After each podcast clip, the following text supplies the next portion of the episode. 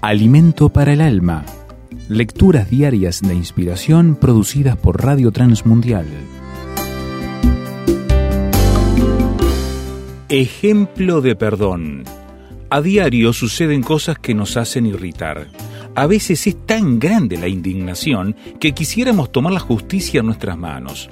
Otras veces no podemos resistir y tomamos represalia contra aquellos que nos hacen mal. El pagar mal es una actitud que aún desde niños solemos manifestar. Muchas veces los padres ayudan a profundizar esas actitudes dando consejos como si te dan, devuélvele el golpe.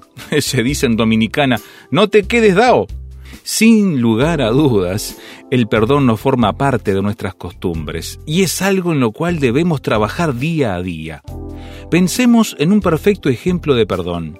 Eliseo era un varón de Dios y guía espiritual de su pueblo de Israel.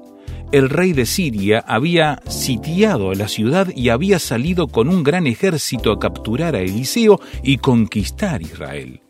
Por un milagro de Dios, el rey de Siria y su ejército son llevados a la ciudad de Samaria y el rey de Israel, segundo objetivo de la lista del rey de Siria, pregunta al profeta, ¿los mato? y el profeta manda que se les dé de comer y que sean dejados ir en paz. ¿Cómo? ¿Alimentar al que lleva meses tratando de matarlos a ambos? Sí, ese es precisamente el mandamiento del Señor Jesucristo. Si tu enemigo tuviere sed, dale de beber. La retribución a cualquier falta, abuso o injusticia que estemos padeciendo la dará el Señor un día aprendamos a perdonar y a dejar en manos del Señor todo lo demás. Comienza hoy. Si no perdonamos, tampoco se nos perdonará. Meditación escrita por Marina Thompson, República Dominicana